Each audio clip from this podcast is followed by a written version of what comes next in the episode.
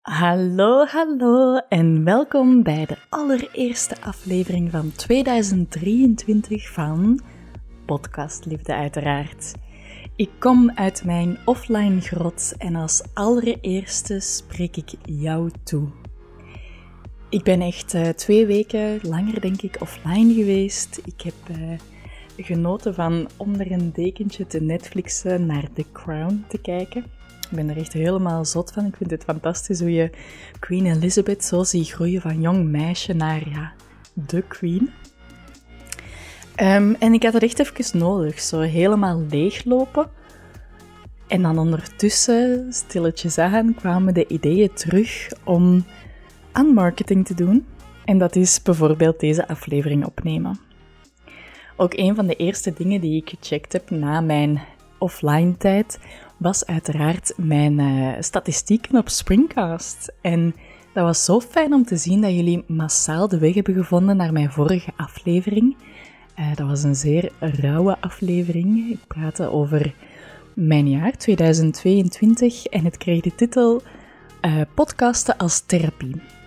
Ik vind het heel bijzonder dat jullie daar graag naar geluisterd hebben. Of dat veronderstel ik toch aan de cijfers. En een van mijn goede voornemens van het nieuwe jaar is om niet iets op sociale media te posten voordat ik die week ook een podcast online heb gezet. Ik ben uh, heel benieuwd hoe ik dat, uh, of ik dat lang ga volhouden, maar we gaan proberen. Hè? En vandaag neem ik jullie mee in het doelen stellen voor je podcast.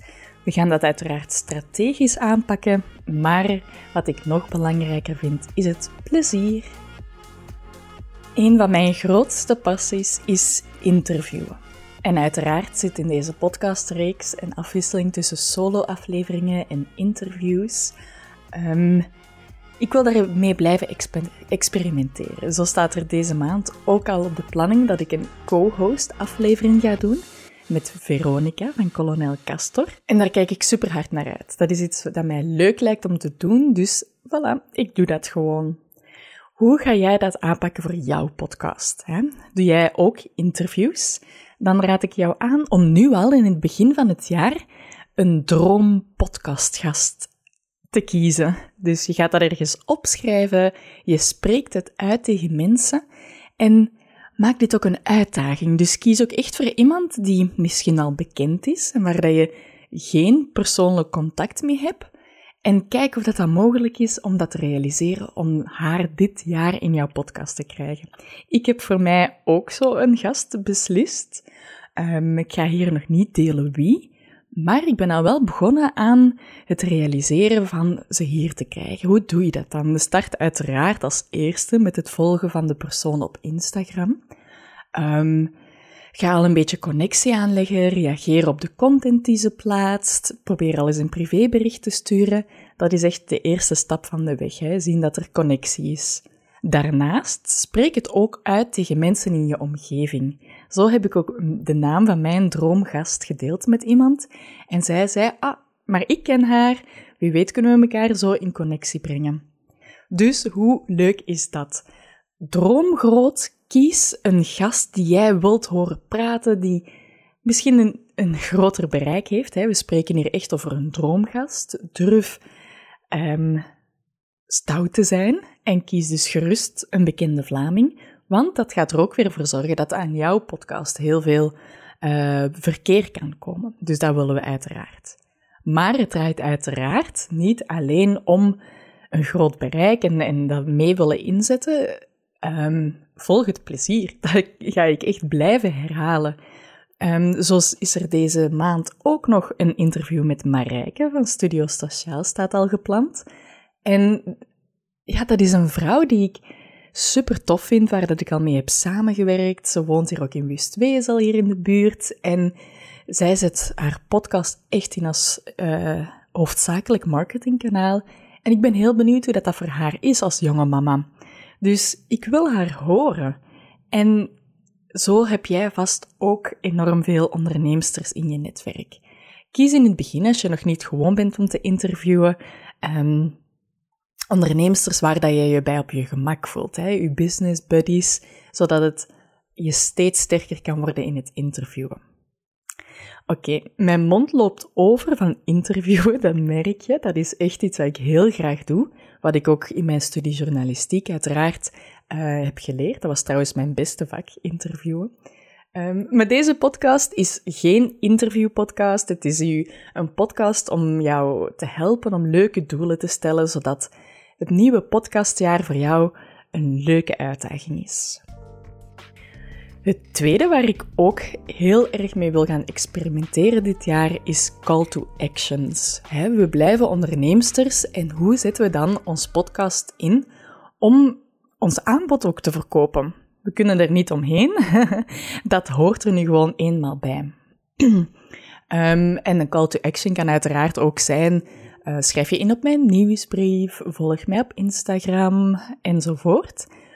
Maar ik wil daarmee experimenteren om, om dat meer in het verhaal te breien, zodat het niet um, een koude verkoop is, bijvoorbeeld.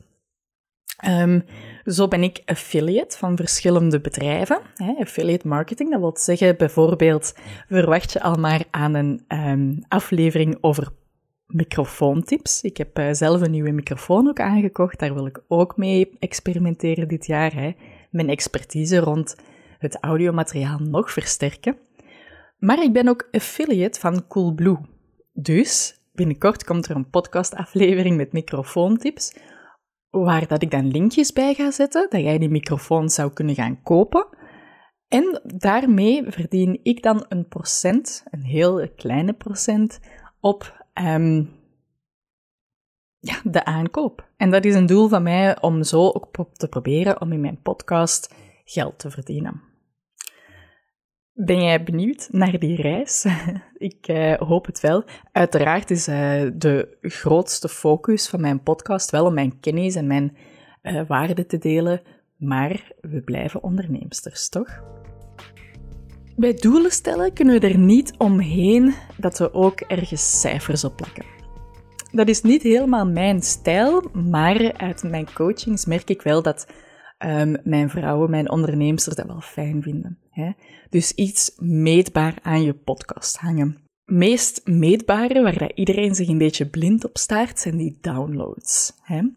Um, als je een vaste luisteraar bent, dan heb je dit mij vaak al horen zeggen. Maar downloads, nee, dat zegt eigenlijk niet veel. Want wat wil dat nu zeggen? Je hebt downloads en unieke luisteraars. Downloads, dat wil zeggen als iemand jouw podcastaflevering opzet en even pauzeert en terug opnieuw begint, is dat een extra download. Dus bijvoorbeeld, is jouw aflevering een uur lang, dan wordt dat vaak in stukjes geluisterd. En zo kan één persoon die jouw podcast in drie keer luistert, zorgen voor drie downloads. Ja, dat zegt dus niet veel.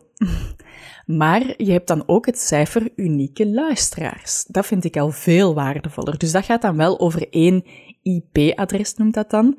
dus dat ze kunnen trekken van vanaf op welke computer bijvoorbeeld dat wordt geluisterd. Dus unieke luisteraar, dat is het cijfer waar dat we naar willen kijken. Dus als je je doelen meetbaar wilt maken, kies dan voor unieke luisteraars. Daarnaast, wat ik ook nog een, super strategisch doel vind om te bereiken, is om je Spotify-volgers omhoog te doen.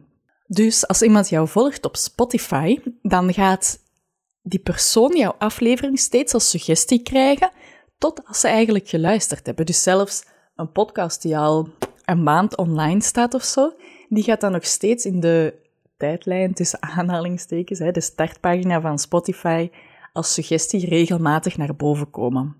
Dus dat is super handig, hè? zoals nu ook. Ik had uh, in de kerstvakantie niet echt gecommuniceerd over mijn um, rauwe aflevering, maar die is wel beluisterd. En daarom die Spotify-volgers. Ik zou het ook super fijn vinden als jij mij volgt op Spotify, want dan mis je ook nooit een aflevering. En dan ben je ook niet verplicht om altijd meteen uitgebreid te communiceren over je aflevering, want er wordt al naar geluisterd, gewoon doordat die online staat.